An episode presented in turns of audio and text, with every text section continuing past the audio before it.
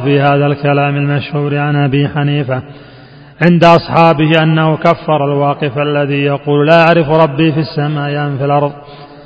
فكيف يكون الجاحد النافي الذي يقول ليس في السماء وليس في الأرض ولا في السماء؟ واحتج على كفره بقوله تعالى الرحمن على العرش استوى. قال وعرشه فوق سبع سماوات. وبين بهذا أن قوله تعالى الرحمن على العرش استوى. يبين أن الله فوق السماوات فوق العرش وأن الاستواء على العرش دل على أن الله نفسه فوق العرش ثم أردف ذلك بتكفير من قال إنه على العرش استوى. ولكن توقف في كون العرش في السماء أم في الأرض قال لأنه أنكر أنه في السماء لأن الله في على عليين وأنه يدعى من أعلى لا من أسفل. وهذا تصريح من أبي حنيفة بتكفير من أنكر أن يكون الله في السماء. واحتج على ذلك بأن الله تعالى في على عليين وأنه يدعى من أعلى لا من أسفل. وكل من هاتين الحجتين فطرية عقلية فإن القلوب مفطورة على الإقرار بأن الله في العلو وعلى أنه يدعى من أعلى لا من أسفل. وقد جاء اللفظ الآخر صريحا عنه بذلك فقال إذا أنكر أنه في السماء فقد كفر. وروى هذا اللفظ عنه بالإسناد شيخ الإسلام أبو إسماعيل الأنصاري الهروي بإسناده في كتاب الفاروق وروى هو أيضا وابن أبي حاتم أن هشام بن عبيد الله الرازي صاحب محمد بن الحسن قاضي الري حبس رجلا في التجهم فتاب فجيء به إلى هشام ليطلقه. فقال الحمد لله على التوبة فامتحنه هشام فقال أتشهد أن الله على عرشه باين من خلقه. فقال أشهد أن الله على عرشه ولا أدري ما باين من خلقه. فقال ردوه إلى الحبس فإنه لم يتب. وروى أيضا عن يحيى بن معاذ الرازي أنه قال إن الله على العرش باين من الخلق وقد أحاط بكل شيء علما. وأحصى كل شيء عددا لا يشك في هذه المقالة إلا جهمي ردي ضليل. وهالك مرتاب يمزج الله بخلقه ويخلط منه الذات بالأقدار والأنتان. وروي أيضا عن ابن المديني لما سئل ما قول أهل الجماعة قال يؤمنون بالرؤية والكلام وأن الله فوق السماوات على العرش استوى فسئل عن قوله تعالى ما يكون من نجوى ثلاثة إلا هو رابعهم فقال اقرأ ما قبلها لم تر أن الله يعلم ما في السماوات وما في الأرض وروي أيضا عن أبي عيسى الترمذي قال هو على العرش كما وصف في كتابه وعلمه وقدرته وسلطانه في كل مكان وروى عن أبي زرعة الرازي أنه سئل عن تفسير قوله تعالى الرحمن على العرش استوى فقال تفسيره كما تقرا على العرش وعلمه في كل مكان من قال, من قال غير هذا فعليه لعنة الله.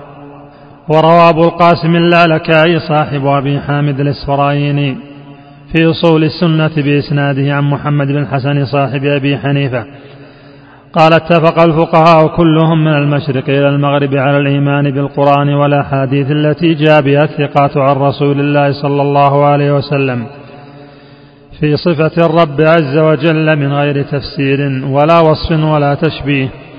فمن فسر اليوم شيئا من ذلك فقد خرج عما كان عليه النبي صلى الله عليه وسلم وفارق الجماعة. فإنهم لم يصفوا ولم يفسروا ولكن أفتوا بما في الكتاب والسنة ثم سكتوا. فمن قال بقول جهم فقد فارق الجماعة فإنه قد وصفه بصفة, بصفة لا شيء انتهى. محمد بن الحسن أخذ عن أبي حنيفة ومالك وطبقتهما من العلماء. وقد, على وقد حكى على هذا الإجماع وأخبر أن الجهمية تصفه بالأمور السلبية غالبا أو دائما.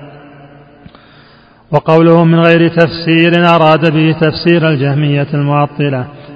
الذين ابتدعوا تفسير الصفات بخلاف ما كان عليه الصحابة والتابعون من الإثبات. وروى البيهقي وغيره بأسانيد صحيحة عن أبي عن أبي عبيد القاسم بن سلام. قال هذه الأحاديث التي يقول فيها ضحك ربنا من قنوط عباده وقرب غيره. وأن جهنم لا تمتلئ حتى يضع ربك قدمه فيها. والكرسي موضع القدمين وهذه الأحاديث في رؤيته عندنا حق حملها الثقات بعضهم عن بعض. غير أن إذا سئلنا عن تفسيرها لا نفسرها وما أدركنا أحدا يفسرها انتهى. أبو عبيد أحد الأئمة الأربعة الذين هم الشافعي وأحمد وإسحاق وأبو عبيد ولهم المعرفة بالفقه واللغة والتأويل. ما هو أشهر من أن يوصف؟ وقد كان في الزمان الذي ظهرت فيه الفتن والأهوى وقد أخبر أنه ما أدرك أحدا من العلماء يفسرها. أي تفسير الجهمية؟ وروى اللكائي والبياقي عن عبد الله بن المبارك أن رجلا قال له يا أبا عبد الرحمن إني أكره الصفة أنا صفة الرب.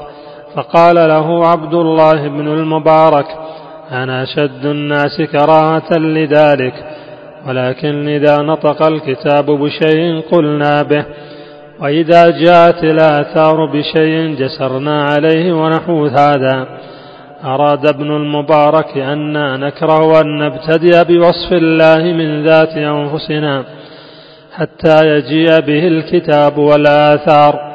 وروى عبد الله بن أحمد وغيره بأسانيد صحاح عن ابن المبارك أنه قيل له بماذا نعرف ربنا؟ قال بأنه فوق سماواته على عرشه باين من خلقه ولا نقول كما تقول الجهمية أنه ها هنا في الأرض.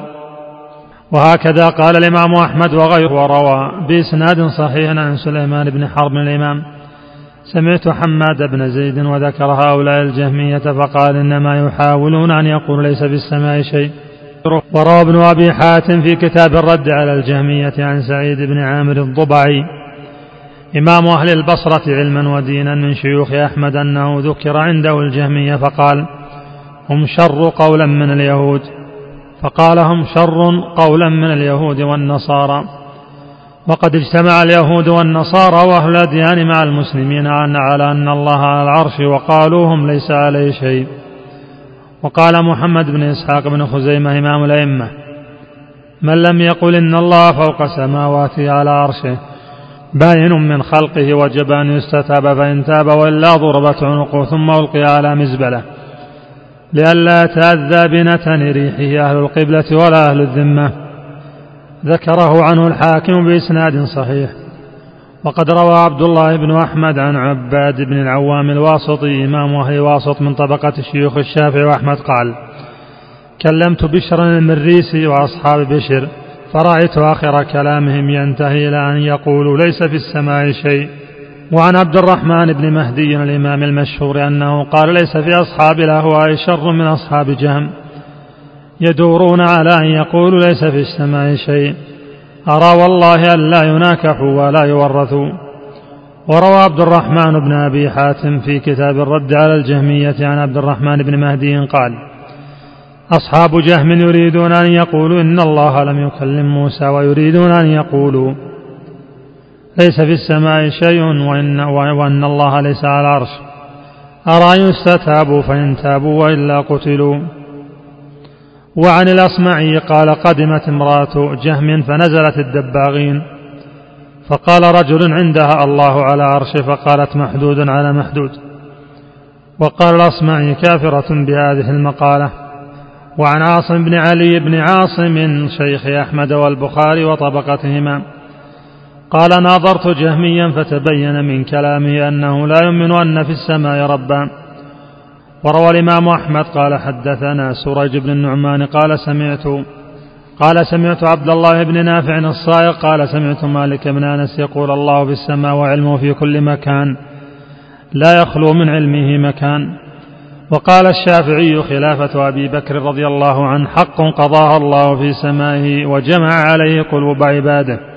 وفي الصحيح عن أنس بن مالك رضي الله عنه قال كانت زينب تفتخر على أزواج النبي صلى الله عليه وسلم تقول زوجكن أهاليكن وزوجني الله من فوق سبع سماوات وهذا مثل قول الشافعي.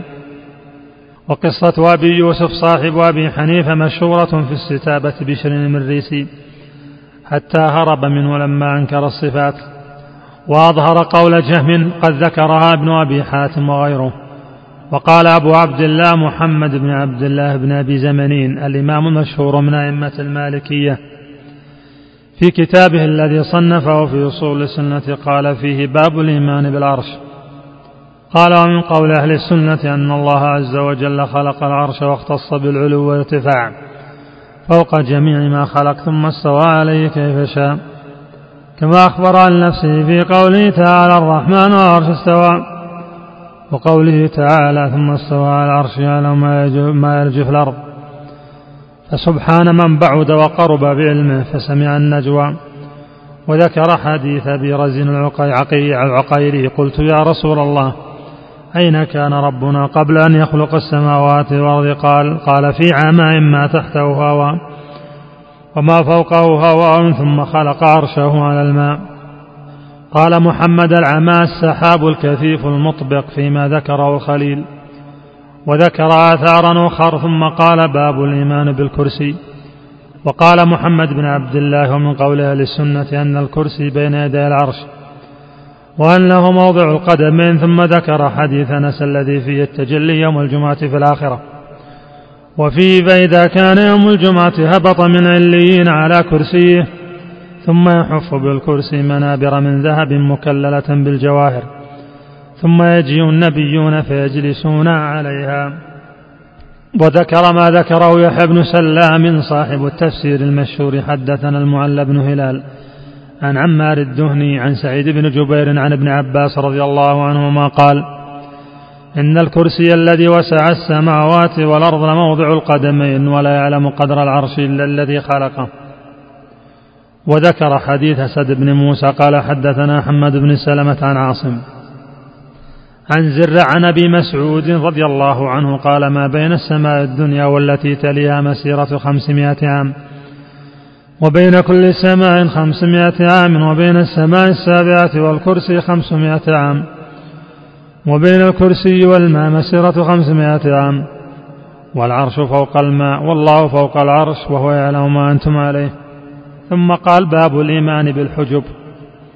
قال ومن قول أهل السنة أن الله باين من خلقه يحتجب عنهم بالحجب فتعالى الله عما يقول الظالمون علوا كبيرا. كبرت كلمة تخرج من أفواههم يقولون إلا كذبا وذكر آثارا في الحجب. ثم قال في باب الإيمان بالنزول قال ومن قول أهل السنة أن الله ينزل إلى السماء الدنيا ويؤمنون بذلك من غير أن يحدوا فيها حدا. وذكر الحديث من طريق مالك وغيره إلى أن قال وأخبرنا وهب وأخبرنا وهب عن ابن وضاح عن زهير بن عباد قال ما أدركت من المشايخ مالك وسفيان والثوري؟ قال من أدركت من المشايخ مالك وسفيان الثوري وفضل بن عياض وعيسى وابن مبارك وكيع كانوا يقولون النزول حق. قال ابن وضاح سألت يوسف بن عدي عن النزول قال نعم أؤمن به ولا أحد فيه حدا. وسألت عنه ابن معين فقال أقر به ولا أحد فيه حدا. يسعدنا تلقي ملاحظاتك واقتراحاتك حول هذه المادة مع ملاحظة وجود اختلاف في النسخ المطبوعة.